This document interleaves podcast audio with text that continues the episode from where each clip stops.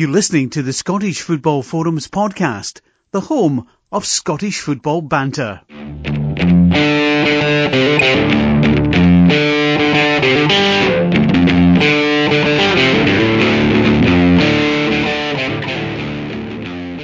Hi, welcome to this week's episode of Scottish Football Forums podcast, season 9, episode 40. Uh, I'm John, and we've got John on as well. How you doing? Yeah, good. Um, just enjoying the four walls, but Four balls in prison? no, the house. It feels Oh. like prison. Just get four walls in the house. How many walls do you have? Uh, each room's got like the walls, but then you can kind of you can go about, go in different rooms and all that type of thing, you know. Go for a retreat. Uh, obviously, that's all Getting pedantic tonight, are we? Aye, well, lot, lockdown you can make it interesting, have a wee bar crawl, go have a drink in each room and all that type of thing. You know? Nah, nah, to be fair, we have been doing um, back garden football. Um, that's about as much football as we're getting just now. Aye. So, Who- Who's winning? You're the boy. oh, the boy easy. Easy. Aye. Yeah. And I can't even say I'm pretending um, let.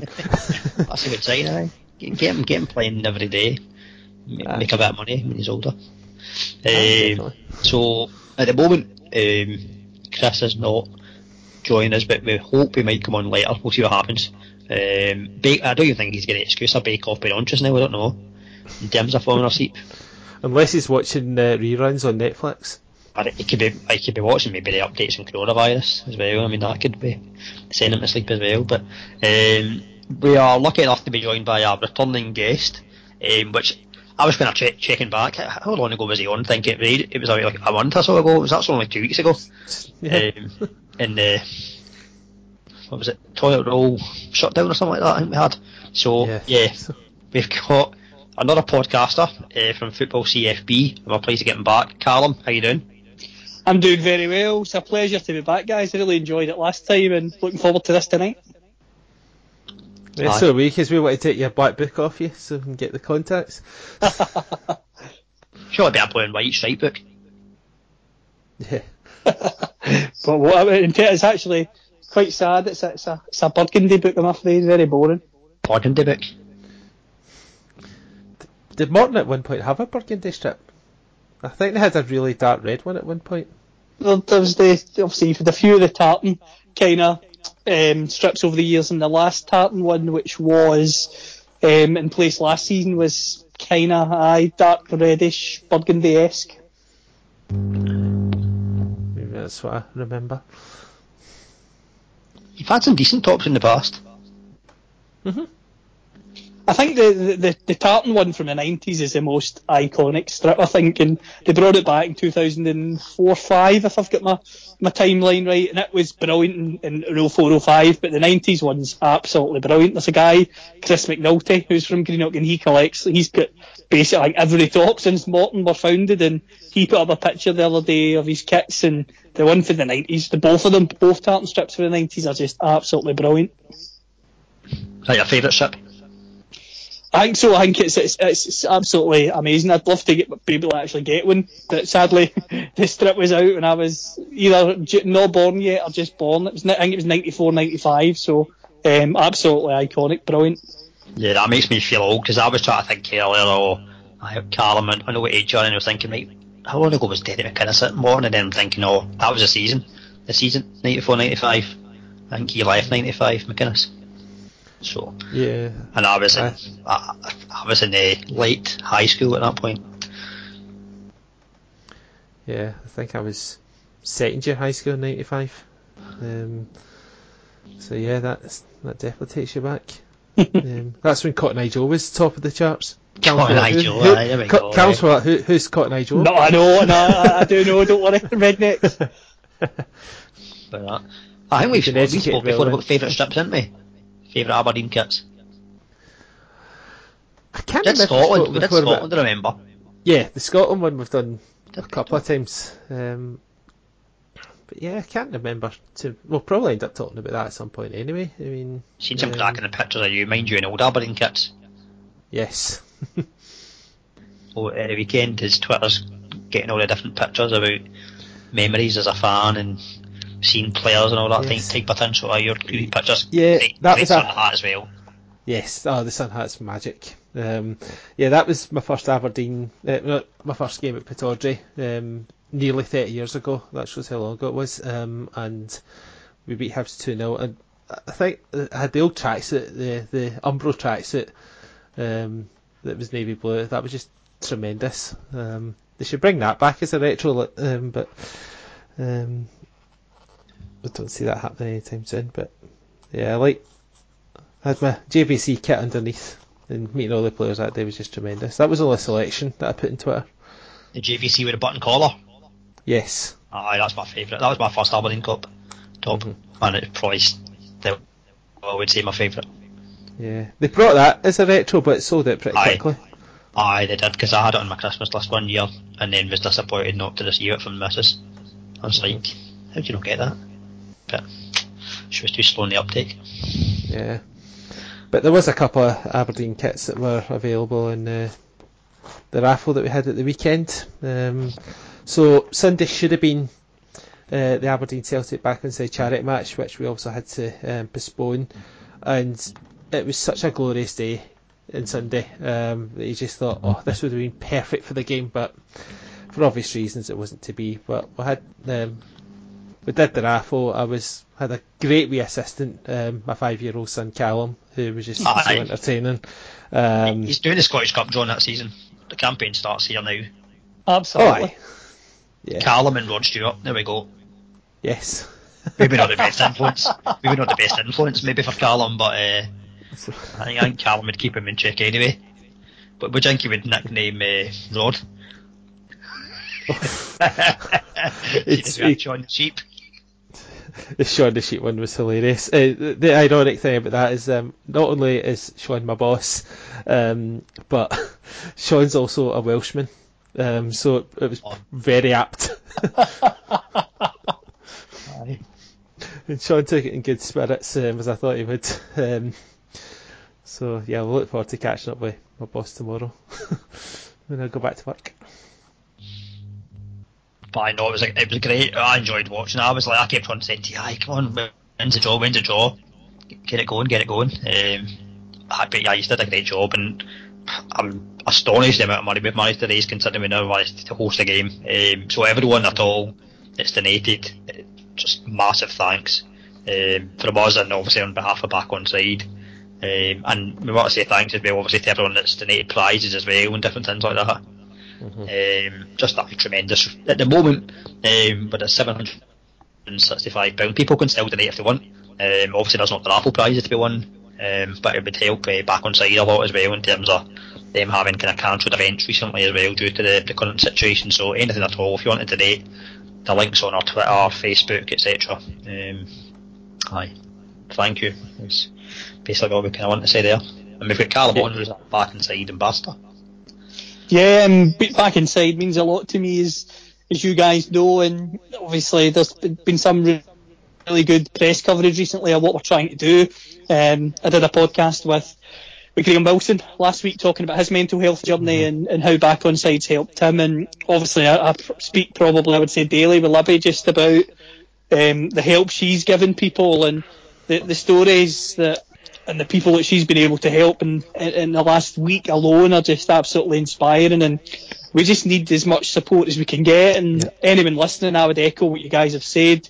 Please donate if you possibly can. Um, Scottish Football Forums you guys have done an incredible job supporting us in what we're trying to achieve. The game would have been an absolute joy but the key words you used it's important to say is postponed. We will get that game.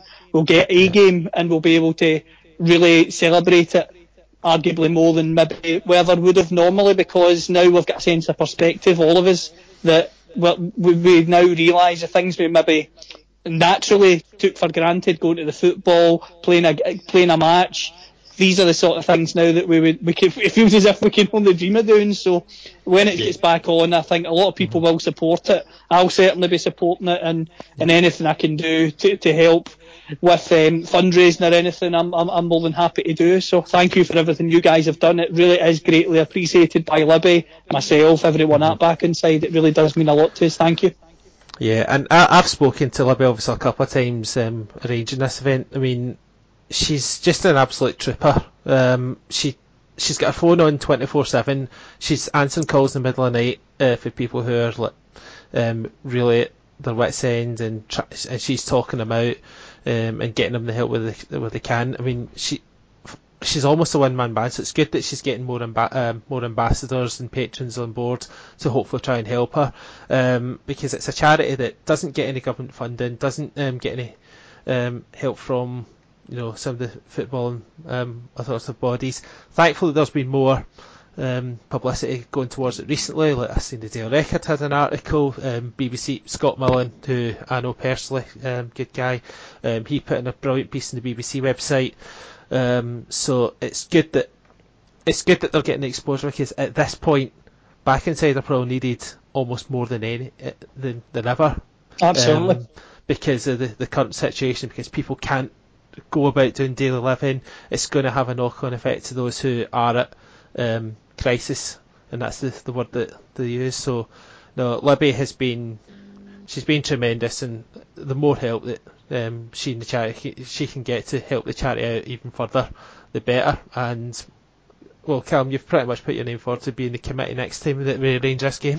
well, as I say, any help I, I can give, I'm, I'm more than happy to. And again, it's probably not something that would interest you, but I'd love to play at some point as well because I need to get myself in a bit better shape at the moment, which I'm trying to do. I think with this lockdown as well. You're in the country. you need to get you need to get onto PE with Joe. That's the secret. Well, yes. that's the thing. Yeah, it's been spot on. Obviously, as you know, I'm a primary school teacher, and uh, to be honest with you, see, see when this all gets back to normal, I think I'm just going to put his video on and let him do my PE lessons for me because they're absolutely brilliant. Aye, they're superb. I think we were talking before we started the podcast tonight. I've been Spider Man, I've been Thor, I've been, I think I've been a kangaroo. I've been all sorts this week.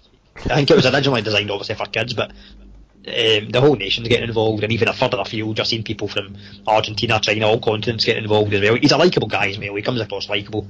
Uh, yeah. Even as well, when his wee kid comes on and joins in and different things like that, and the wee shout outs.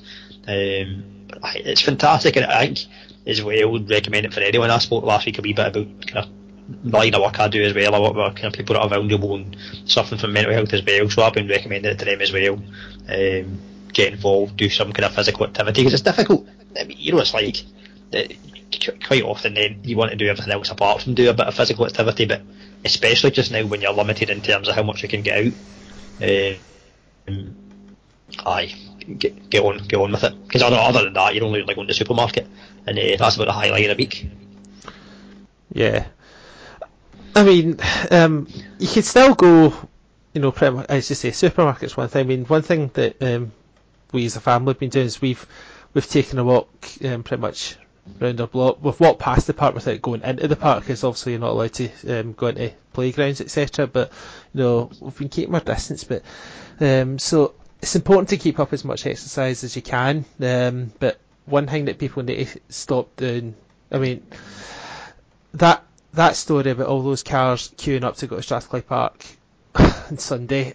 I mean, I get I get that people want to go because technically you can still walk in a park, um, but it should be your local park. It shouldn't be like getting in a car and drive, just driving to Strathclyde Park. Just Aye, stay at home. Stay at home. You're, aye, you're putting other folk at risk, and think about it from this point of view. How would you like it if someone was risking members of your family's lives? Yeah. And that might seem harsh, but that's what you're doing. Um, so aye, it's and the, the stockpiling situation is still happening in the supermarkets. Need to get a grip on that as well. If everyone just shops normally, then we'll be fine. Um, I know. It's, it's awful. Um, Cal, just going back to back on side. Um, how did you, how did that come about? You being asked to be an ambassador, and just give me your initial thoughts when Libby asked you that question. If you want to be an ambassador for the charity. So basically, um, obviously, started football CFB in January. Um, it was going quite well. Libby and back on side followed me on Twitter, and um, basically got in touch and basically had a phone call and and Libby was just saying, look, we're back on side. I'm, as you mentioned earlier, John, I'm, I'm a, a bit like a one-man band in the sense that I'm doing an awful lot, I'm working all the time, and basically, if you get any ideas that could maybe help get the message out there, and I said to her, I mean, um, I've never openly spoken about my, my own mental health journey other than with very close friends, family members, etc. I said, but no, um, I can, I'll do whatever I can to help. And, and she said, would you like to be an ambassador going forward? And and I said, absolutely. It's, it's something that you, asked me how I felt, and she asked. I felt, I felt um, absolutely privileged and honoured. Um, I'm just a regular guy from Greenock who, full-time teacher. The dream is to work in sports media, but to be asked to be an ambassador of such an incredible, inspiring charity, I never ever thought something like that would would come my way. Never mind after a couple of months of CFB. So I was absolutely delighted to be asked, and I, I thought when I was asked. Um, the reaction was very good from from workmates, family, and friends, and it was at that point where Libby never never asked me to share my mental health story. She she understood the challenges I'd suffered, but um, I, I decided to myself. I thought if I'm going to be an ambassador for Back On Side, if I'm going to try and promote positive mental health, as hard as it is to to open up personally, you guys know that yourselves. I thought mm-hmm. I need to do it. I need to tell my story about how hard it was for me the support I had to seek and um, get my story out there. And, and, I put it out there, and to be fair, the reaction was was unbelievable. Um, it was something that did did, as I say, have its challenges. It was something I was worried about putting out there because you never know how people are going to react. But having put it out there, the support I've had has been incredible.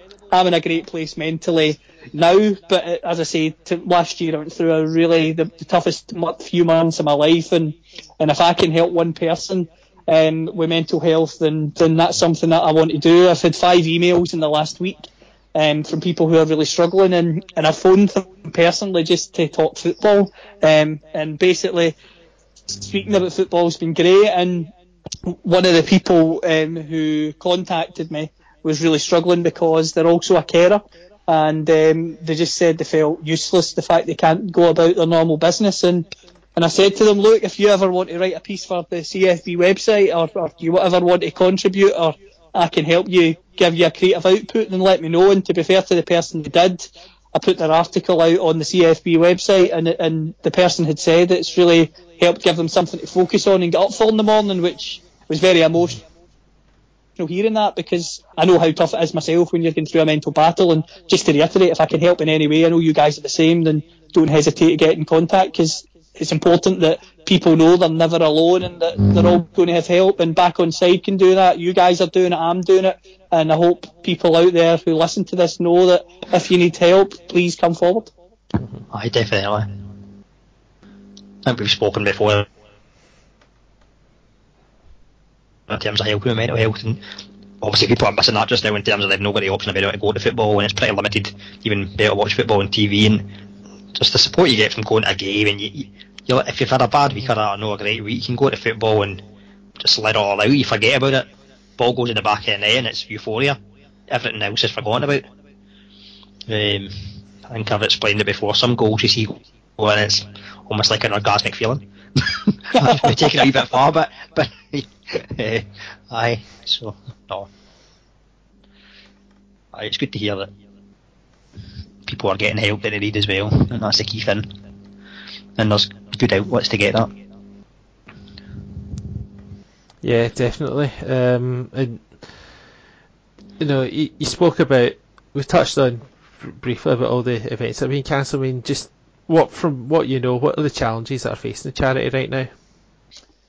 The main challenges at the moment um, is funding, as you know. Um, the, the, the charity ball that was going to be in Glasgow was, was sadly cancelled, and that was going to be an incredible event for the charity. Stan Collymore was coming up to talk about his mental health journey, something that was going to hopefully inspire others. Um, I think, you know, your match was cancelled as well. There was a back on side match against, um, I think it was a Tayside 11 that was going to be played. Um, and, and that was a game actually, to yeah. be fair, Libby actually asked me to play in, which was unbelievable. Um, I was looking forward to that from a, a personal point of view and from a point of view from the charity. It's something that that um, was going to be very successful. I know there was an agreed um, place the game was going to um, take part in, but there was also um, a proposal that if there was significant interest in the game, that one of the senior clubs in Scotland was going to allow use of the stadium for the game, and that's something that would have been absolutely incredible. So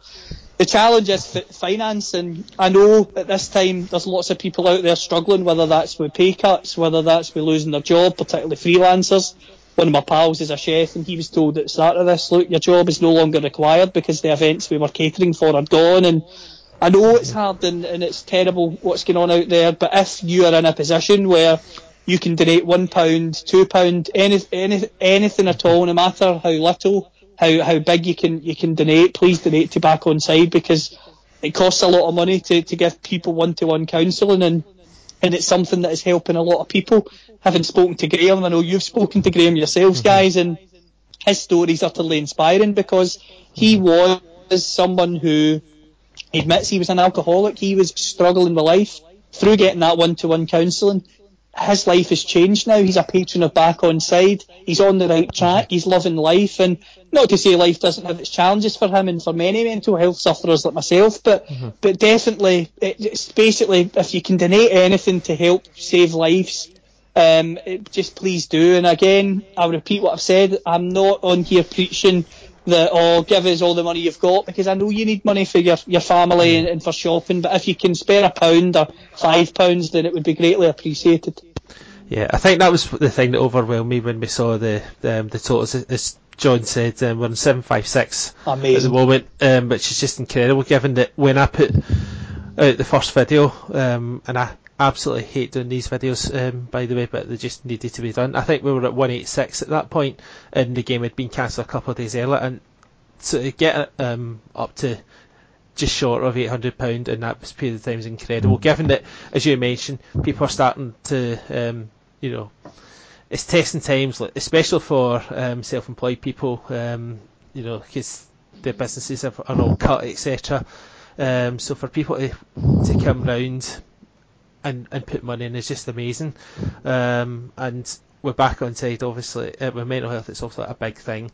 Um, and yeah, we, we will we'll be back in touch with Broadwood as soon as the, the game was postponed. Um, at Broadwood, this we said we'll talk again once things calm down and open up, and we'll get a, a date in place. When that'll be, I don't know if it'll be six months a year. We'll maybe chat more about that after offline. Um, but we will get a game back on at some point, and we'll we'll try and make it an even bigger event than what this year was going to be. Absolutely, it's, it's great to hear. And as I said to you, when, whenever the event is, if I can help in any way, whether that's promoting the event, being there on the day and recording or playing or whatever you need me to do, just don't hesitate to reach out. If I can help in any way, I absolutely will. That'd be great because um, the other two have been useless. Um, I'm only kidding, John and Chris. uh, that's alright. No, yeah, that's alright. It's okay. Yeah. Um, but yeah, my my life circumstances are changing later in the year um, with another another one on the way. But nah, we'll um, I'll make time to try and make this even better you've been the mentor this year for Chris and me because obviously you had experience of doing one before for the Beatson, um, so you had good experience, good contacts and that. Whereas Chris and me were learning the trade, learning the ropes, so we'll be we'll be, we'll be better. Yeah, do more next time. Aye, well, we'll get there. Aye. I can resist the wee dig though. Sorry. Aye, no, you're fine. You're fine. Uh, you, you, you to be fair, got a raffle, raffle prize which you won. aye, which is aye. I'm, I'm obviously going to give it away. Um, but yeah, no, it was good. But my brother-in-law, I was kind of getting him. I was checking to make sure because there was some anonymous donations. I was like checking with people that I knew had said they were going to donate. It was like, just let me know. Did did you deny and all that? And they were sending me the receipts for the just giving and all that type of thing. So when he found out we had won the retro Celtic top, he was delighted. Um, so he's really pleased. I've not told him yet that hopefully at some point we should be able to get it signed by the guys that were going to play for Celtic. Um, but aye, he was over the moon. Yeah. With that. Yeah, and obviously the guys that um, we're going to that we're going to play um, this year, we'll give them first option. Um, I think that's if it's not going to be a case of um, you know that we'll see who else is out there. No, the the five ex pros that were playing for Celtic, five ex pros that were playing for Aberdeen, they will get first refusal on this game. Aye, definitely. Aye, and they've been a great, I mean, they've been a great support. Obviously, we had Jamie on last week. It, it was brilliant. Kind of talking to him, listening to him, and again, just like we've had Phil on, just a normal, regular guy, good bit of banter and stuff like that. Um, spoke really well, and, and he enjoyed it as well. He said there's Tim's coming back on. Phil was brilliant. Um, I know we've got the, the manager lined up as well in a few weeks. Yeah, Willie Garner's um, ga- or as I call him, Gaffer, um, is coming on in a couple of weeks, and Paul Lawson um, is on the week after. So very busy month for um, the podcast, which is great. Aye.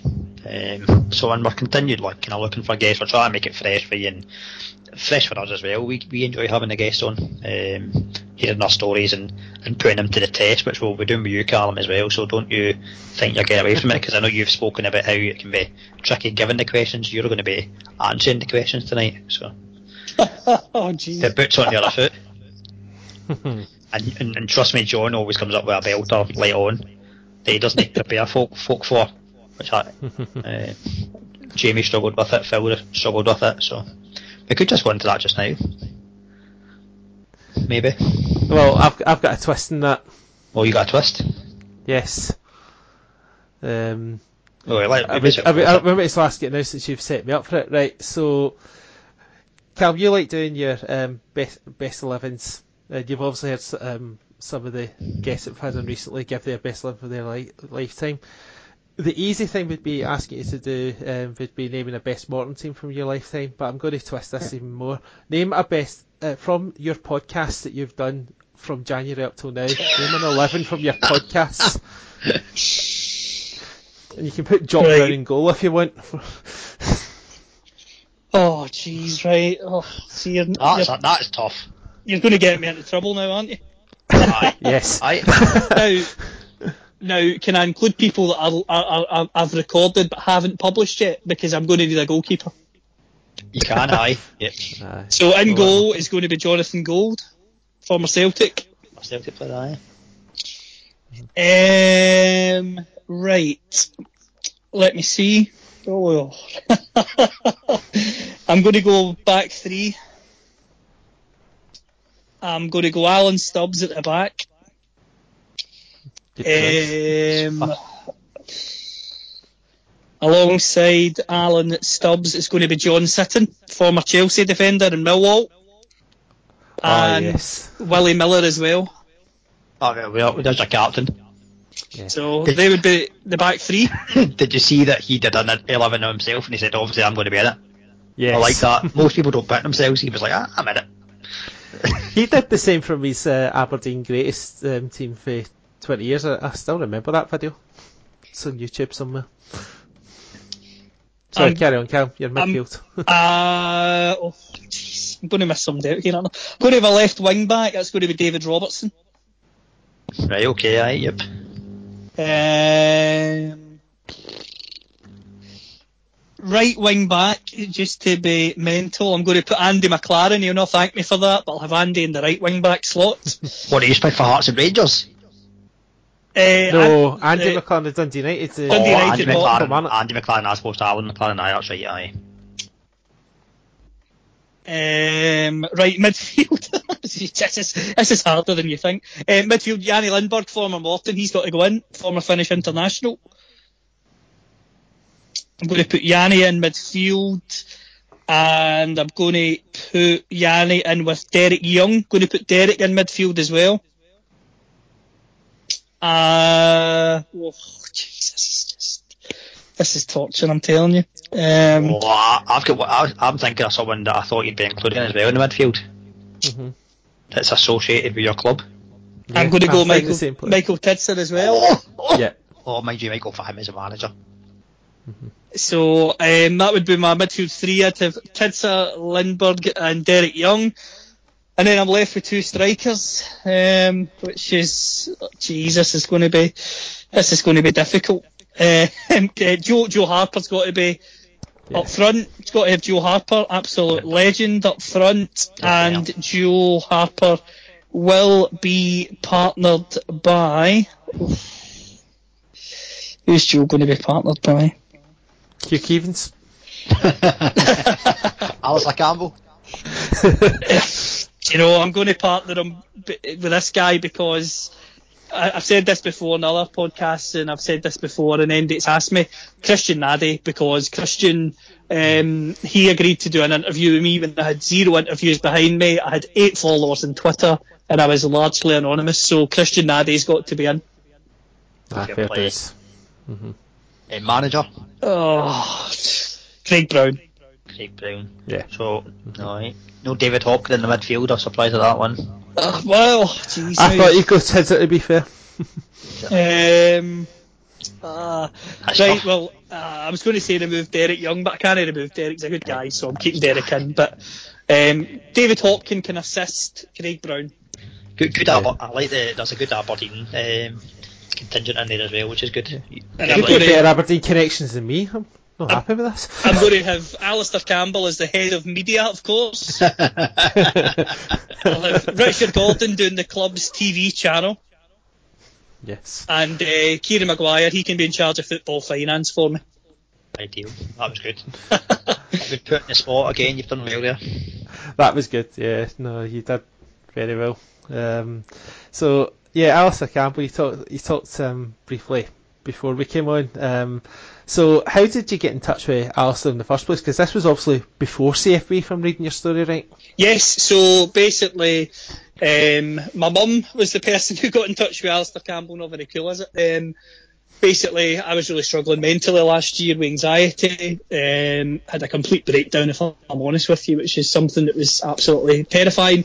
Um, something I've, I've never experienced before um, to that extent. I've had anxiety on and off for many years, but never had a proper meltdown with it until last sort of August, September time. Um, and she reached out to Alastair Campbell, who sent me a lovely birthday message, um, just saying, look, Callum, I hear you're a, a fellow mental health guy, you're a fellow people's vote guy, um, sorry for getting political, um, and basically said, all the best. My son's also called Callum, and I would like to send you a signed book, um, Saturday Bloody Saturday, because it's got lots of Scottish football um, references in it. And um, he said, I'll do that for you. Um, I started CFB and I contacted him. And I said, thanks for all your help. I'm doing, going to do this podcast, Football CFB. And he said to me, right, um, here's my phone number and I'll send the book. And he sent the book to Callum. Good luck with the blog and the podcast. I wish you nothing but success. Signed Alastair Campbell. And then he said, when I, when I, when things calm down for me, because obviously at this point he was doing a lot of work in the background with the People's Vote and trying to campaign against Brexit, etc. Um, so he was very busy. But he said when everything calms down, we'll do it face to face. And he actually, the most surreal moment for me was I got a text when I was down in Chester. I went down on the Friday night from Alastair Campbell saying, "Are you free on Sunday?" I thought, "What is going on here?" And I said to him, "I'm sorry, I'm down in Chester. I'll be back on Sunday. Um, what's up?" He says, "Well, I'm in Glasgow on Sunday. Would love to have met up with you and done the podcast or just had a coffee." Um, but the times didn't clash. By the time I had, um, I was coming home, he was going back. So we did, did the podcast over FaceTime, uh, sorry, Skype, as you know, and put that on Twitter and um, YouTube podcast form, which has been great. And we're going to meet up to, to do a podcast face to face and hopefully even maybe even go to a Burnley game and maybe do that as a sort of podcast or, or, or, or vlog type thing because, as I say, he's been a great supporter of me through the mental health stuff and, and since I've started this and um, some of the stories he can tell obviously are just unbelievable. I loved how he said that he picked Tony Blair over Gordon Brown as a footballer. I, I think Gordon would disagree with that. I don't know why, but I just imagine Gordon Brown being a sort of defensive midfielder that breaks the play up, a, a sort of Chopper Harris type guy. Yeah, big Raith Rovers fan, um, Gordon Brown. But uh, no, that's good that Alastair's been no so supportive. Um, as you say, you started this in January. Um, we're obviously envious because well, Chris and John have been doing this for nine years. I've been part of it um, since uh, 2016. We're not even on the chart.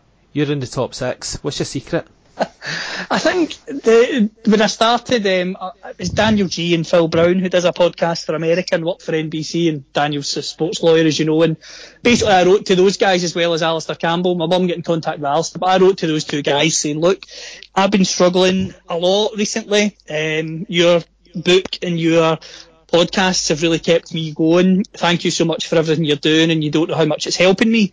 Um, so you send an email to someone and you think you'll never hear anything back from them, and both of them weirdly they, they, they know each other, but they don't know each other well in a sense that they're good pals. And both of them replied saying, "Thanks for the email. Would love to give you a call." So they called me and um, spoke football with me, spoke about how you feeling, etc., etc. If we can help you, we will. Um, and they both said, your knowledge and love of football just is, is screaming out, why are you not doing something with this? So I explained to them the, the story. I've probably told you guys in the podcast before, so I'll keep it short. Wanted to be a sports journalist, worked in sports media, had the grades to do it. Everyone around me said, if you don't know anyone, pack it in, you'll get nowhere. So I did. I parked it and just went down the teaching route because I'm passionate about that as well. But after the year I had and spoken to those two guys, I thought, you know, I'm going to go for this. So set it up, thought, call it football CFB. I've been in primary schools recently doing some talks on CFB and the kids always say, oh, what does CFB stand for? And I wish I could give them something exciting or cool. Or, I don't know. I, I said to them, it's Callum's football blog. I says, you're all, they all look at you disappointed. I said, I said, you go, you guys are going to need to invent something cool that I can tell people because I think a lot of people think it's going to be something properly interesting, but sadly it's not. Um, but no, to, to answer your question, how it's been doing so well, I don't know. I think what I'm trying to, what I'm hoping shines through is I love football. I love football across all levels, whether that's the Premier Premiership in Scotland or the Lowland League, the Highland League, whether that's the Premier League or Champions League, whatever it is. I just love football, and my football upbringing is strange. I grew up a Celtic fan. Um, my dad's a Rangers fan. I was a Rangers fan, but that's how they passed away when I was 14. The first football strip I was ever bought was a Rangers strip with McCoist on the back. My mum refused to let me wear it my mum and dad split up when I was two, so you can probably understand why. My mum's side of the family are all Celtic, they're all Rangers, my dad's side. So basically, he kept that strip in his drawer and sadly passed away in 2010 when I was 14. And um, the, even when uh, when he died in his top drawer, he always kept that Rangers strip in my McCoist in his drawer, which I never got to wear. And, and that sounds terrible. Thankful I never got to wear because, as I say, I, I grew up in a Celtic supporting family, but the reason I have a love for Morton and I have two teams which a lot of people deride and according to Morton fans you can never be a true Morton fan and then according to some Celtic fans you can never be a true Celtic fan because of the situation. So basically my dad was never going to take me to Rangers game. Eh, sorry, sorry. My dad was never going to take me to Celtic games, and I was certainly never going to go to Rangers games because my mum wouldn't allow it. That's a load of rubbish. So she's just made she, she just made an entrance there.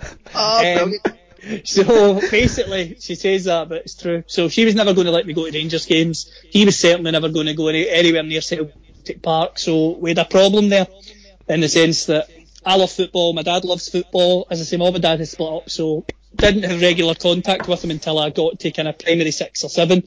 And um, we had a problem there because, as I say, what do you do? I'm brought up Celtic grew up idolising Henrik Larsson, Paul Paul Lambert, Lubo Moravcik, Chris Sutton, you name it. He's obviously grown up in their era, idolising the likes of Sandy Jardine, uh, Brian Laudrup, Paul Gascoigne, Ali McCoist. So it was two ultimate clashes. So Morton brought us together because that was a club we could go to and have no no um, arguments, no tribalism, so I've had season tickets at Morton since I was younger. I'm not going to lie to your listeners, I've had Celtic season tickets as well. And to be honest with you, I buy a Celtic season ticket every year and I buy a Morton season ticket every year to try and put money into both clubs because both clubs mean an awful lot to me. Now, to people who listen to this and to people who ask me, to understand the idea that you can't support two teams, understand the idea that you're either a plastic Celtic fan or a Kiddie on Morton fan. I get it people people come after me on on on forums etc. Some of the abuse I've had since I started CFB from elements of um, of certain fans. I get it. I can take it. understand mm-hmm. the oh you don't actually like Morton. You would sell us down the river. If that's what they want to believe, that's fine. I get it. But both clubs genuinely do mean a lot to me. Um, my mum's taken me to Morton games, cousins, uncles. I've had season tickets there the first real year where I didn't miss a single game was 2006-7 when we were wearing the the stripes instead of the hoops in the second division when Paul McGowan came on loan. and what a season that was! Um, absolutely incredible. Now I realise I went off on a tangent there, so to get back to your your question, sorry. Um, how it's doing, right. how it's doing so well. I think trying to trying to analyse yourself is always kind of awkward and hard. But I think my my kind of selling point, if you will, for want of a better phrase, is to let the guests speak. And my approach is I'm not a journalist. Um, I, I, wouldn't, I wouldn't claim to be. There's guys out there and women out there who have got the qualification and done the hard yards to say they are a qualified journalist, so I'm not that. Um, but what I am is a passionate football fan who is, as I say, is, is, is an educator, so I, I, I, like to think that I've got a way with, with words, whether that be writing or broadcasting, that can at least sound coherent and make sense. So I try, my approach basically is any guest that I'm lucky enough to get on, I tell, I, I do my research on them extensively. I let them speak and the one promise I make any guest who comes on the podcast is I'm not trying to generate a headline from you. And that doesn't mean I won't ask tough questions. If you listen to the Michael Tidser interview, I ask Michael, do you regret leaving Morton? And I also ask him, why on earth did you join Falkirk when they were relegated to League One? And again, it's not about creating a headline, but if there's a hard question to be asked, I do try and ask it. And in terms of the charts, um, I, I, to answer your question, how how did I don't know. I think um, the support out there, you guys especially, um, just the support out there from so many has been incredible. Um, across the world, some of the places the podcast has been listened to is bizarre. Ghana, Vietnam. Um, I reached the, the top six podcasts in Poland, which was bizarre. I was in the top 20 podcast chart in Italy after interviewing Roger Mitchell, which maybe makes a bit more sense because um, he's based there. But even still, I go Italy. How on earth? Um, in terms of emails I've had from people, it's been incredible. There's a guy who follows me from America who supports Raith Rovers, and he's not an expat or anything. He just loves Raith Rovers. I don't. I can't. His name's um, Steve, and basically he got in touch and just said, "Look, absolutely love um, Scottish football stuff. Just came across your stuff randomly on Twitter. I've gave it a go and I love it." Um, and some of the, and again, there's been so many emails and so many uh, messages that has been incredible, and I can't thank everybody enough. In terms of CFB, um, as I say, the, the, boring answer is the approach is to let the guests speak, do my research, and only really speak when I'm needed to because I'm very honest and open to say that people don't listen to football CFB for me. They never have and they never will. They listen for the guests. The guests are the stars. If I can help produce a good interview that t- ten people find listenable, then I've done my job and I can I can be very happy with that. So to answer your question, enthusiasm, research, and only speaking when totally needed because, as I say, I, I know people don't want to listen to me drone on for an hour because, uh, let's be honest, I'm not that interested. You, you spoke about, I mean, like obviously the Celtic heroes in terms of Larsson and the like. Who's your Morton heroes then? Morton hero, um, which again in the history of the club grand scheme of things, he was only there for a year and a half. Andy McLaren, pleasure at interviewing him. The reason I say that is Andy scored a corner at Cappielow when I was about seven, eight years old, and that's one of the first times I've watched a live game and thought, wow, I have never seen that before. I'd watched, I'd been to Celtic Park, I went to my first Celtic game when I was five against St Johnstone, November 2000, we won 4-1, and incredible moment, Moravcik's playing, Larsson's playing, you're watching one of the, the best teams to look back on the last 20 years in Scotland. But I'd never seen, for the, for the brilliance of Larsson, Moravcik, etc., I'd never seen a player score direct from a corner until I saw Andy McLaren do that. And when I, and, and I, I spoke to him about it the podcast, that was a real wow moment for me. And, and again, in the grand scheme of things, I know Andy wasn't at Morton for long, and in terms of saying he's, he's my role model for Morton, people will laugh, but in terms of role models for Morton, to be fair, that make sense and, and people can get behind too, I would say are Chris Millar and Jim McAllister.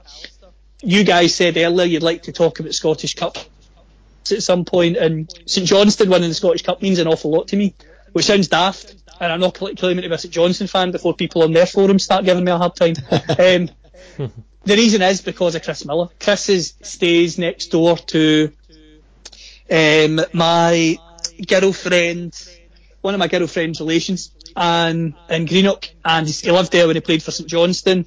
And having met him when I was a kid at Morton, he signed a match programme and things. Just watching his progress, to see a guy from Greenock who some of my family members know quite well, and to see someone who worked his socks off to get where he got to in football and then won the Scottish Cup is one of my favourite cup moments because, as I say, he's a local guy, someone who I know, not claiming to know him as in being best pals with him, but I've spoken to him several times over the years and he's got a lovely family and he's just a great guy. So that I would say Chris Millar and Jim McAllister are, are the two that obviously have been at Morton long term, but as I say, Andy McLaren's always gets place in my heart for, for giving me that first trio. Unbelievable. I have never seen that before moment. Is that your favourite moment then, watching Morton? Oh, no. I'm going to go against that. My favourite moment watching Morton was the 3 1 victory in the Cup against Kilmarnock. Chris Templeman scoring the goals on the, uh, on the, in the game, again, the season with the Stripes. So, again, it was a really memorable season, that one. Um, Chris Templeman, big guy, as we know, but he had the, he had the, the, the trickery of a Moravcik, of a Laudrup that day at Cappielow. He was, he was, he was honestly a man possessed he was brilliant, and that game will always be remembered because Kilmarnock were a team who were obviously in the top flight. They were wearing their yellow kit that day, if I remember right.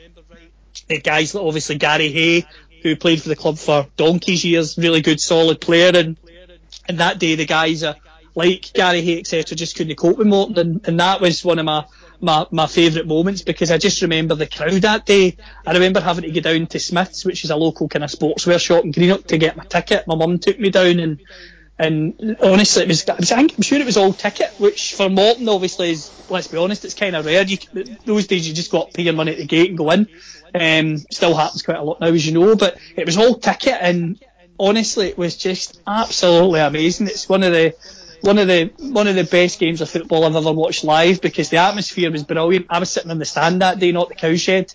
Um, actually, just because, as I say, it was all ticket, it was selling quite quickly. There was a massive crowd there, and and it was just unbelievable. And, and my, my wee cousin Jack actually got on Sportscene with the highlights at the end. He was dancing around like a loony behind the goal after um, after after um, one of the goals. I think it was the, the second goal, and uh, it was just absolutely incredible. So we always wind him up about that because he's uh, 22 now, but he's dancing around in that in that clip on Sportscene as if he's like moves like Jagger or something. Do you know what I mean? it's just so we wind him up about it, um, which is funny. So I would say that's my favourite memory uh, with Morton, just because, as I say, it was just an incredible day. And big Chris Templeman, I'd love to have him in the podcast just to talk about that with him, because as I say, he was a man possessed that day. He had the, he had the the the drive of the drive of Laudrup, the skills of Larsson, and he was just absolutely brilliant. So Scottish Cup final, Celtic play Morton. Which end are you in? Oh. yes. uh, you're, you're just trying to get me more abuse, aren't you? um, I'd stay at home. Stay at home, aye, actually. I've, I've been asked before if Aberdeen played Talbot in the Cup, what would I do? And I've kind of said, well, probably like half my, fam- my family would disown me, I think. So I would probably just be like, aye, I just would, aye, stay at home. I don't know what to do. Difficult. As I say, it's, it's, a, it's one that I understand people have a lot of kind of strange things with. They go, ah, Celtic, Morton, blah, blah, blah. But as I say, for me, I say this to people a lot, it's like, aye, I totally understand the, the, the, the, the offence it causes people. Let people go, oh, you can't do that, blah, blah, blah. And I get it. But as I say, for me, it's normal because of the upbringing I had and the kind of unique nature of my upbringing. So to me, it's normal. Totally understand. To 95% of people, they go, that guy's a loony, he's a clown. But to me, it's normal. Aye, I think you're just being honest about it though. I think there's a lot of people probably in similar situations whereby maybe there's a divide in terms of who parents support and kids end up maybe supporting a couple of different teams and follow different teams. Um, with that, just you're being honest about it. Probably. So, so what was your reaction when Morton beat Celtic at um, Parkhead in 2013? Um, it's one of those Was it tears of was it tears of joy and um, despair? I'll be honest with you, immense pride in the sense that it was an incredible moment for Morton. It's an incredible moment for the club. Um, one of controversial, probably one of the worst Morton teams in, in recent years. And they, they won at Celtic Park in a team featuring uh, Van Dijk. So it was it was something that obviously Dougie Imrie's goal. It's something that's always talked about. But one of immense pride in the sense that because of the nature of my upbringing, I know so many people who are, you would call real die-hard Morton fans. Guys like Alan Coyle, John Morrison, um, just to name two, who go to every single game possible, supported the club through thick and thin, Save the Ton campaign, been there, wore the t-shirt, helped save the club. And for guys like that, who I know really well, it was an incredible moment. And the reason I say that, and people say, "Oh, I men's pride" or whatever, you can't support Celtic. You're a you're a clown. I would say, well, you got to understand it this way. That victory for Morton against Celtic's one of the very few they've maybe had over Celtic in, in the history of the club. And for Morton, that's something they'll always talk about. Whereas, let's be honest, if Celtic won that game 4 0, it'd be a routine game that would never be mentioned in the history of Celtic ever again. Yeah, it's weird because um, you win at Celtic Park that season. I say you as Morton. Um, the previous season you weren't far from promotion, but yeah, you ended the, ended the season getting relegated under Kenny Shiels and lost the last game, um, conceding 10 goals, which also spoke last time, so won't go into it again. I mean, just how did it? Uh, I mean, what was the reason it went so bad in your opinion? Because um, Alan Moore obviously went from nearly taking into the top flight to lose his job six months later. I think the problem you you you guys know this. You watch a lot of football. You've been watching football a lot longer than me. See when you do so well, is it a club? Jim Duffy kind of suffered for this at Morton. See when you finish second in the league. See the next season if you have a natural dip people aren't, people won't give you the time they would have once given you because expectations change. Football fans, we all know, football fans ourselves, we know what it's like. You get caught up in the emotion of it all and finishing second to, uh, finishing, yeah, as I say, close to a, a really good Partick Thistle team that year for Alan Moore would have been hard to take. I recently spoke to Martin Hardy and he basically said the same. He went, look, see that season we challenged for promotion. There's not, we couldn't have give, given any more. Michael Tidser said the same. We gave everything. So I think the natural disappointment that comes with missing out in promotion in such a fashion maybe caught up with the players and the management team and that hangover just kind of continued into to, to, to, to Kenny Shiels coming in and I probably never get Kenny Shiels on the podcast for saying this, but Kenny Shiels' reign at Morton was just an absolute disaster from start to finish. He, he didn't inspire the team. Some of the most boring games of football I've ever watched. And to be honest with you, having spoken to to a, to a few people who played under him at Morton, it just I don't think I just think towards the end I don't think really the enthusiasm or the ideas to turn it around. I think the thing as well with something like that you're talking about Alan, the change from one season to another, as much as winning's a habit, losing becomes a habit as well. Oh, absolutely. Mm-hmm. It's a hard, hard one to get out of. I find Partick, there's been, was it, okay, breaking the likes? Breaking. Absolutely. Cowdenbeath, different things like that, going down the leagues. Aye, they come We've seen it a few times. As, as quick as they go up. Mm-hmm. For that. You think you'll get to see Morton in the, the top flight anytime soon? Um, I'll be honest with you, I'm probably more optimistic now than I, than I have been in, in many years. I think, um, I'm not just saying this because I've interviewed him a few times, but I think David Hopkin is, is a, a top manager at championship level in Scotland. I think he's, he's a manager who worked wonders at Livi, and the one thing that he said to me and he said to the fans is, look, yes, I understand when I came in at the start of the season, people go, oh, Hopkin's going to do a Livi, he's going to get us up. But it takes time. People forget that he was relegated with Livi. Um, to League One before he then could have the time and the patience to, to build a team to get those promotions. So this season's been good. Um, it started off in a disappointing fashion. David would say that himself. Lost five nothing up at Inverness, which was was tough. Lost the first game of the season four two Ayr, for instance. But since the the the Arbroath win in the fourth of January, the, the, the momentum has been has been brilliant.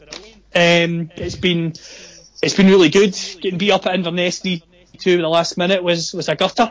Um, but I think the season finishing at the time it has, if the season does come back, for me, if the season was continuing now, I think David Hopkin would be looking to get as many points as he can and build momentum for, for, for next season. The challenge, though, for Morton going forward is can they keep their best players? You've got Lewis Strapp signed in a good few years in a deal, but so's Reece Lyon, two, two quality young players. But Nicky Cadden's out of contract in the summer. He's been brilliant. Aidan Nesbitt's out of contract in the summer. So if you can't keep guys like that who have been instrumental to the success we've had since the turn of the new year, then realistically, are we going to improve and are we going to challenge for the, the playoffs or promotion? Then maybe not. But I think if we can keep those players, add a couple more quality additions, then I don't see why Morton couldn't challenge for promotion next season. Now, yeah. I'm not saying that's going to be automatic because you could, you could, and I stress could have Hearts in the league. Um, and if they do come down, they're going to have an incredibly big budget compared to to, to like some Morton. But I think playoffs is realistic. I think what well, going by what's been said today, it's looking increasingly likely that the season is not going to finish. That seems to be Yeah. what's getting discussed now when the SFA are in talks to lawyers about how they, they treat this season. Um, I know we've seen the situation, it was non-league football down south whereby they are declaring the season now and void. Who knows what will happen, but the, the situation with players as well, there's been a lot of uncertainty with players as well in terms of if they are out of contract, in terms of Can I just clubs. add in in that kind of null and void down south? I've spoken this week to Danny Granger, who I've had in the podcast, and I'm going to be speaking to the managers of the team, South Shields. They are 13 points clear at the top of their league, and they are going to be promoted to what is the National League North.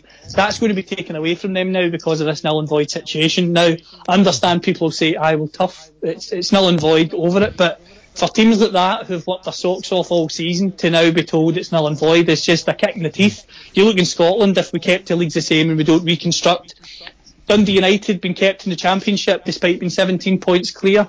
Cove Rangers in League Two, where the season they've had, having to stay in that league despite the fact of they've worked their socks off, would be would be quite sad to see. But again, on the other hand, it's going to upset uh, everyone, no matter what decisions made.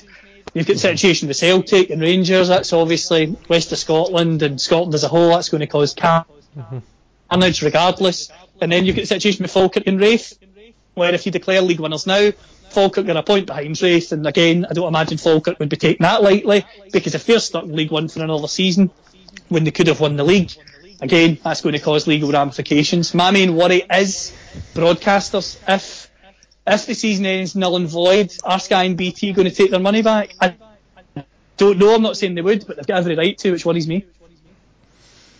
Yeah, I mean, we all, I think the word that we used a few weeks ago when all this started happening was legal minefield. Um, Yeah. it's just, it's just, um, no matter what happens, this is where I've got um, a bit of sympathy with the authorities. But the problem that we've got um, is that the SPFL board, and I've always said this, um, it should be made of people who are wholly independent, who are not associated with clubs. Um, and that was something that Roger Mitchell agreed with. Um, but what we've got is that you've got people on the board who I can't remember exactly what clubs, but um, everyone's got to go have their own agenda, and there's been too many people mouthing off in the media about what's going to happen. This and Budge has been very um, vocal on it.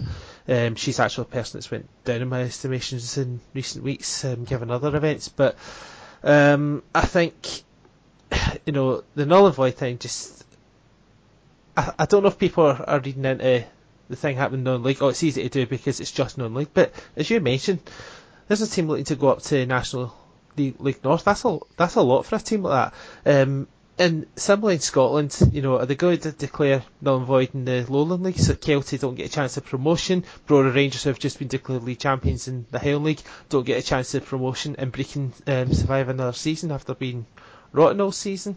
It's just, um, yeah, it's. I don't know what the best way forward. I wouldn't want to be in that um, boardroom, but I think um, the clubs making statements left, right, and centre um, is is not on at this time. Um, what is more important is that clubs survive, and you've got a few teams who are doing the Just Giving pages just now. Um, I see Raith Rovers have raised forty one thousand. Albion Rovers s- ju- nearly seven grand of a seven and a half grand uh, target. That's encouraging to see, but you know, just name it and see what happens. It's I think we spoke last week about how this is affecting not just obviously Scotland, it's affecting everyone in the world. And there's Barcelona having players up their players are taking a seventy percent pay cut. Now I know that doesn't seem like it's a big deal because they get paid loads of money and all that, but it does show that it's affecting no matter what level of football you're at. There's having to be kind of some kind of cutbacks. But going into talking about reconstruction, whether that's an option or not, I don't know. We've obviously been talking recently about the pyramid system below and the non-league and all that type of thing. It looks like well, it's getting a bit clearer um, with what's happening that season. So something we'd kind of spoken about before was the junior clubs and if they were going to go up the leagues, would they still get to play in the junior cup? Would that be an option? That seems to be what's going to happen now. Um, that, the overwhelming consensus. Um, Troon Football Club, they've released something earlier today which explains it pretty well. So there's a lot of clubs have applied for this new West of Scotland League on the proviso to get to play in the Junior Cup. Um, whether that's right or wrong, I don't know because it's maybe a case of well, can you be a senior team but also retain your your junior status as such? But that's always been part of the agreements. we know now the deadline for entries has been extended to next Tuesday, um, which will tie in with our guest that we've got on next week, um, who's a manager in the juniors. But we've got 54 plus teams from the junior league signing a declaration to move across. So the concern is still what's going to happen with the actual junior game. I think that's going to be the big thing. Um, and if teams don't elect to pick, join this league, they're effectively looking like they're going to have to form a new league. Um, the other thing we know in terms of who's going to run the league, it's going to be run really by the Lowland League, um, with help from people in the East of Scotland and South of Scotland leagues just now as well. So, be interesting to see what happens. Um, there'll be conferences set up as well, and depending on how many leagues there are. The, the situation I'm confused about still, um, and it's confusing just now anyway with the, the Lowland League and the, the leagues below, is, for example, there's going to now be a three-way playoff that they're talking about, which would then see who then goes into the, the Lowland League. How they're going to work that out, I don't know. Um, and then you've got the situation whereby the team at the bottom the Lowland League, what league they go into, and it's going to end up lopsided and all that type of thing. I personally, and we've spoken about this before about preservation, I think it should just be then, if they're going to do this, have all three winners go into the Lowland League, and then the bottom two or three, whatever, from the Lowland League go into their respective leagues. But how they're going to work out, I don't know. But, but that. Yeah, it's um, it's just like everything else that's up there. Um, I know the jun- juniors are keen to um, getting answers to um, where they where they need to be, but it just a lot of as I, as I said before, it just seems to be rushed um, almost. But as you say, the train website um, made it slightly clearer. Yeah, because the big thing at the moment with the juniors is if the junior cup's getting played, if there's a a postponement or a replay needed, that needs to be played the following Saturday. Whereas with the the teams going into this pyramid system, the junior cup obviously won't take present because it'll be effectively a different tournament to what the teams are playing in or different setup. Um, so you end up with that could cause fixture congestion in the juniors if the juniors still going to remain in some form, which I think it will. Um, but then also in the low, this whole new, new, pyramid system, it's not just junior clubs that are going to be invited to play in it. There's amateur teams and stuff like that that have applied to play as well in it. So definitely interesting. But as I say, hopefully next week as well we'll have maybe a bit more information, and we've got um, manager on as well, Mick Kennedy, to to talk about what their position is as well and stuff like that. So yeah, that'll be good. I mean, we've had obviously a few people from the the juniors on here before, and it, it's it's it's refreshing to have guys like that on because it's not just about the senior game; it's about all levels in Scottish football. Yeah. Um, but you're talking the other dates in the, the diary just now. Mid-April is when the conference setup is expected to be confirmed.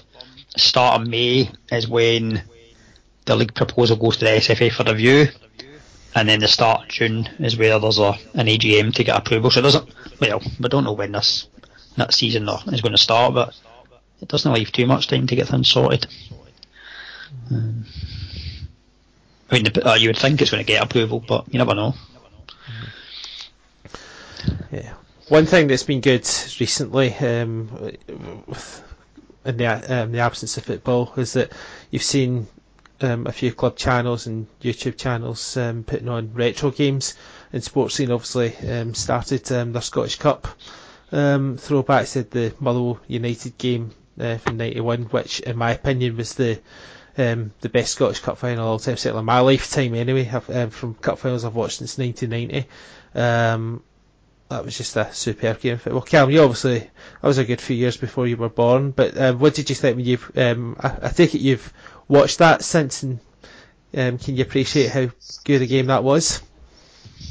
Um, yes, to be honest with you, for me, I thought it was a, it was it's one of the best games of football in Scotland and, and one of the best Scottish Cup finals ever. Let's be honest, I thought I really enjoyed watching it last night. Seeing Jim McInally's mullet was brilliant. Um, I also enjoyed seeing the likes of Duncan Ferguson, Billy McKinley, guys who you know from being coaches and managers and, and, and, and maybe players at different clubs latterly. Um, it was fascinating as well. And and just like Tom Boyd it. I've, I've met Tom a couple of times, and, and he was so fresh faced back then. Do you know what I mean? And and to see him winning the cup with Motherwell was was brilliant. Um, I think it was in terms of Scottish Cup finals, it, it would make my top five. I've given a wee top five. Motherwell uh, four, Dundee United three would be my number five. Four would be St Johnstone two. Um, Dundee United nil because of Chris Millar. I think that story's just amazing.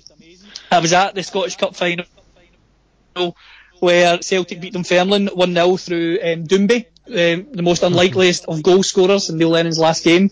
Um, my, my next door neighbour took me to that game, so she did. Um, her and her, her um, husband, which was just amazing. And to see that game at Hampden. Um, number two, I'd say Hearts 5, Hibs 1, because Rudi Skácel was incredible that day, and I just thought his finals goal, it was an incredible statement. And my number one, which is going to be controversial because I interviewed Mark Warburton today, is Hibs 3, Rangers 2, because I thought it was just one of the most bonkers games of Scottish football I have ever seen, and David Gray's late winner, the sunshine and leaf scenes after it, everything about that game and the situation on the pitch was just absolutely bonkers. That's probably that's probably a, a throwback of a game that's happened in the modern era. Absolutely mental. Yeah, uh, that Rangers uh, Hibs game will be up there for a lot of reasons. Um, I mean, as a, as a neutral, um, and I always look at these cup finals as a neutral. I, I, just thought that was a tremendous game of football. I mean, you had great drama, some great goals in the games, some incredible incidents, and then the drama at the end. Uh, the only thing that taints it, obviously, is the fact that the unsaved incidents at the end, which meant yeah. that Hibs, after the 114 years, didn't get to um, sit, you know, do the parade around the pitch. That was that's the only thing that's really missing from the day, um, which was a shame. But it was uh, just a tremendous cup final. Um, that would be in my top three. Uh, Motherwell, Dundee United, Wolves being my number one, unless Aberdeen win the cup again. Um, but um, the St Johnstone Dundee United game was a was a good one as well. A lot of people talk about the Hearts um, Hibs game, which obviously Sportscene showed on Friday night um, as being a classic. I, have never seen a more. That was just such a one-sided cup final, um, and I think the I think the player that summed up Hibs' problems that day was um, the boy. Um, the left back that ended up getting sent, Kujabi, I think his name was. Um, yeah. And you could tell early on that this. Well, for, first it was him playing. Uh, being five yards further back for Hibs defence that let Darren Barr uh, score the opening goal because he's play, playing everyone on side. Um, and then he gets booked a minute later for a stupid tackle. He was lucky to be kept on the park um, getting into half time. And a good manager would have took him off at half time, but of course what happened was he kept him on, made a daft foul, which gave away a penalty. It shouldn't have been a penalty, should be a free kick, but it's a booking offence. He's off. Um, and Hearts just absolutely battered Hibs that day. Um, and yeah, Hibs obviously had to wait another few years. I mean, imagine waiting so long for a Edinburgh Cup, all Edinburgh Cup final, and it was just such a one-sided game. I agree. I think the thing though with that one-sided game is see when you actually think of the players Hibs had, you'd like Paul Hanlon, James McPake, Lewis Stevenson was still there, and you think the front two of Gary O'Connor and Leigh Griffiths, they, they should have done far better than mm-hmm. than they actually did. But I don't think Pat Fenlon was was particularly great, to be honest with you. No, and I think they had too many players like Kujabi being um, obviously oh, an example. Too many too many players who who were just absolute passengers, just were not good enough for for that club. Um, good, John. Apart from um, 1990, what's the best uh, three cup finals? Um, best, well, actually, I can go back further. And my first game watching Aberdeen was the 1986 Scottish Cup final, um, the ah, season where Hearts blew the double. Um, so I remember that. Um, John Hewitt, who was my one of my early heroes, scoring a double, and then Billy Stark with a great diving header. So was that. Yeah. Neutral ones, I, I mean, Dundee United, Motherwell, I think will always be in the top three up, up there for most people. Hibs, I think I said before, I think we spoke about it. Was it when Scott was on? I think maybe we had Scott football. Yeah. Um, just him in terms of the length of time that they've waited to win it and stuff like that, and how they won it with the captain scoring. Um, great there as well. The other one. Uh, don't know. I'd have to maybe come back to that, but definitely they two would be would be the, main ones I would say. Yeah. Yeah. I mean, I mentioned the St Johnstone United. That was just a good game of football as well. I mean, I know St Johnstone won 2 0, but, you know, United a couple of times hit the bar, St, um, a free kick, and St Johnstone had a good few chances. And it was just great for um, St Johnstone, you know, getting the first ever trophy. Um, that was another great story. Um, uh, the the final, another final was a good final, but um, we don't want to talk about it because um, we ended up in the um, losing end of it, and uh, we won't mention anyone. Thank goodness Chris isn't on to rub it in our faces again. oh, 2017. Yes. Yeah. Yes, that will haunt us for a while. That one. Um, and it, I, and it, I mean that's the thing as well is are we going to get a situation whereby the, the, the Scottish Cup's going to be completed? It's going to be easier to complete the fact there's only three games. But if the season's declared null and void, that would surely include everything, league and that yeah. cup. Also, the League Cup can't change because it was it was played and won. But yeah, it's, it's, a difficult one. I mean, it, it, could well be that the Scottish Cup's done over a. It could be a Scottish Cup Royal Rumble at Hampden. Um, um, when everyone's back out of quarantine. Um, Inverness, actually, Inverness winning the cup was pretty good in terms of the, the time they've been going. Mm. Um, I know obviously there's there's people that would question whether the, the Inverness club, in terms of support and all that, two clubs merging and all that type of thing, but aye, that was probably pretty special for them, obviously. Yeah. Inverness winning. Mm-hmm. Yeah, I was pleased for them winning that day. Um, yeah. I'm gonna. Um, I've got a couple more quick fire questions for Callum before I end up wrapping up. Um, something that we always ask our guests. Uh, what, has been? What's your favourite away day? Oof. Question. Um, probably. Um, in terms of games, going to St Mirren Park when there's an Renfrewshire derby. I think it's just the atmosphere is absolutely tremendous, um, and the games themselves are normally quite quite tasty. And obviously, as a teacher, you'll be well behaved at that game. Set an example. Of course, absolutely. No alcohol consumed at all. Yeah. Um, yeah, you see, and that leads, that t- leads John on to his next question, maybe. Yeah, you say tasty. Um, so, uh, what's your favourite beer?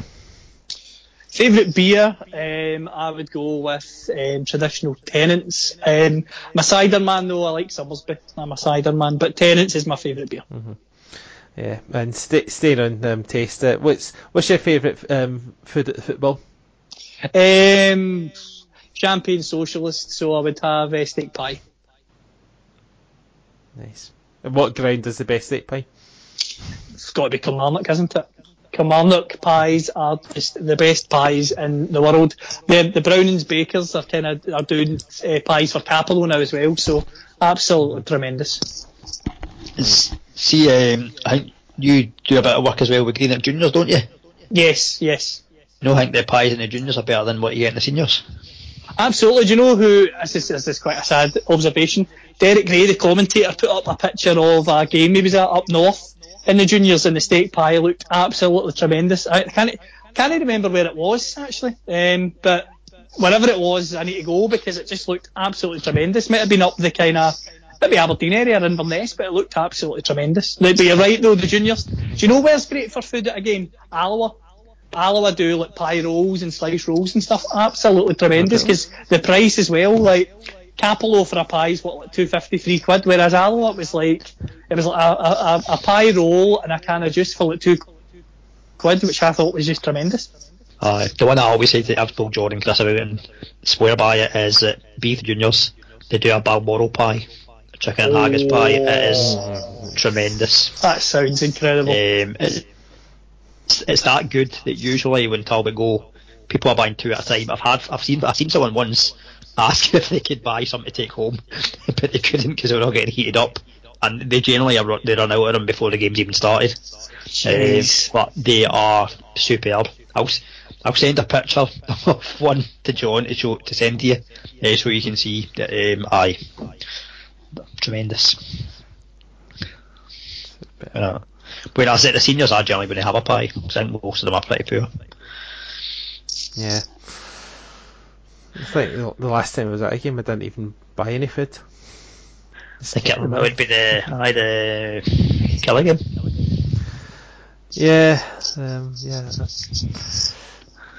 I think because I'd had one last time, I thought I couldn't bother with that last one. Um, It's the well, prices the that annoy me so- at the seniors. Yeah, The prices Aye. of the food is just disgraceful. It's like it just annoys me in terms of like at Celtic Park, like a, a hamburger is like four fifty, and you just go, who's paying that for a crappy hamburger? Like it's just nonsense. You think if you're getting people into the ground, I know they want to make their money, but seeing you make it affordable, people with their kids especially will actually want to eat at the ground. Whereas when you price it like that, you'll you'll eat before you go, or you'll uh, stop at maybe a, a chippy or or a, a takeaway shop when you walk to the ground or something, because it's just obscene for the standard of stuff as you've said as well. Some of the pies, etc. Some of the prices are just obscene. Aye, definitely. And another thing, my son's vegetarian and he actually struggles to get food at a football game quite often. In terms of like, I think at Rugby Park, they ran out of macaroni pies and there was no other option. You'd think they would have chips or something like that. Something different, but vegetarian options are not that great at the football. As well, so. If people are listening it's and catering at football, that's what they need to do is expand on the, the variety. yeah, definitely. I would say so. Um, you know, Like pizza, surely pizza would sell well at football. Absolutely. I think I've seen it at Hibs. I think Hibs do pizza. I'm pretty sure. Well, I remember. Slices. I um, think, I think I've seen that yeah. sold. Well, I remember Celtic Park did a um, a pizza slice. Um, it was it was when I was at the Scotland Austria game in '97. Kevin Gallagher scored one of the best goals I've seen live. Um, but I'm digressing a bit. But yeah, I, I bought a pizza uh, that day and it just came out of the oven and it was still freezing.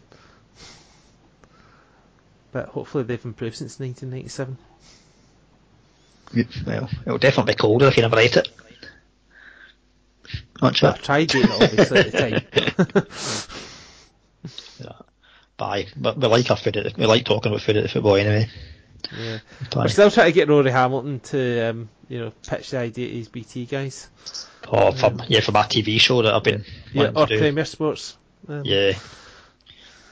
That's something I've mentioned before, Callum, is I'd like to do a tour of round the world of football food. That's a shout, by the way. That would be class. I think it would be good.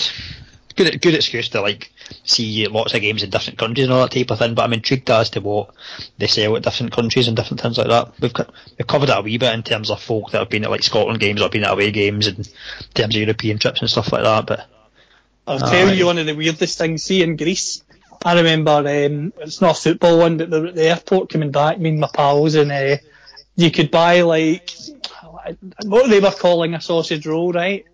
And it was basically like imagine like see like a McDonald's apple pie, right? See that kind of sweet pastry. right, That with like a hot dog in the middle of it, and the hot dog was like flapping around. Sorry for anyone that's disgusted with that. It's a sweet, sweet pastry, totally covered in this sort of hot dog type sausage. And as I say, there was no structure to it. One of my pals got it, and it was just absolutely awful. You just think to yourself, who on earth is that aimed at? Who, that, who, aye, who likes that? It's just that's a honestly big no bizarre. from me. See mixing sweet with savoury, no. Oh, don't agree. even, don't, no, no, no, thank you. I've not got much of a sweet tooth anyway, but I don't want a sweet pie.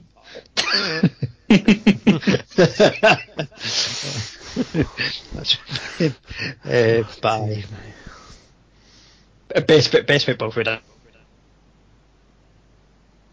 Maybe going abroad. That was good. But a bratwurst and a Krakow spicy sausages. uh, It was really good. Well priced as well. Um, plus you could obviously get a beer there as well. So with that. Uh, anything else we want to cover before we wrap up? We've done well for there been no football on. We've done well in terms of the length of time we've been on. Yeah, definitely. We've got through a lot, um, and we're going to need this um, to help get everyone get through the next uh, few weeks. Yes. Um, but, uh, first of all, thanks very much for coming on, Callum.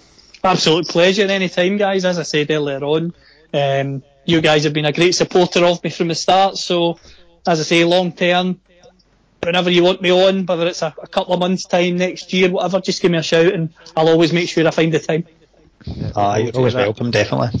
Um, but yeah, we are thinking about maybe we might do some extra podcasts over the next few weeks due to the current situation.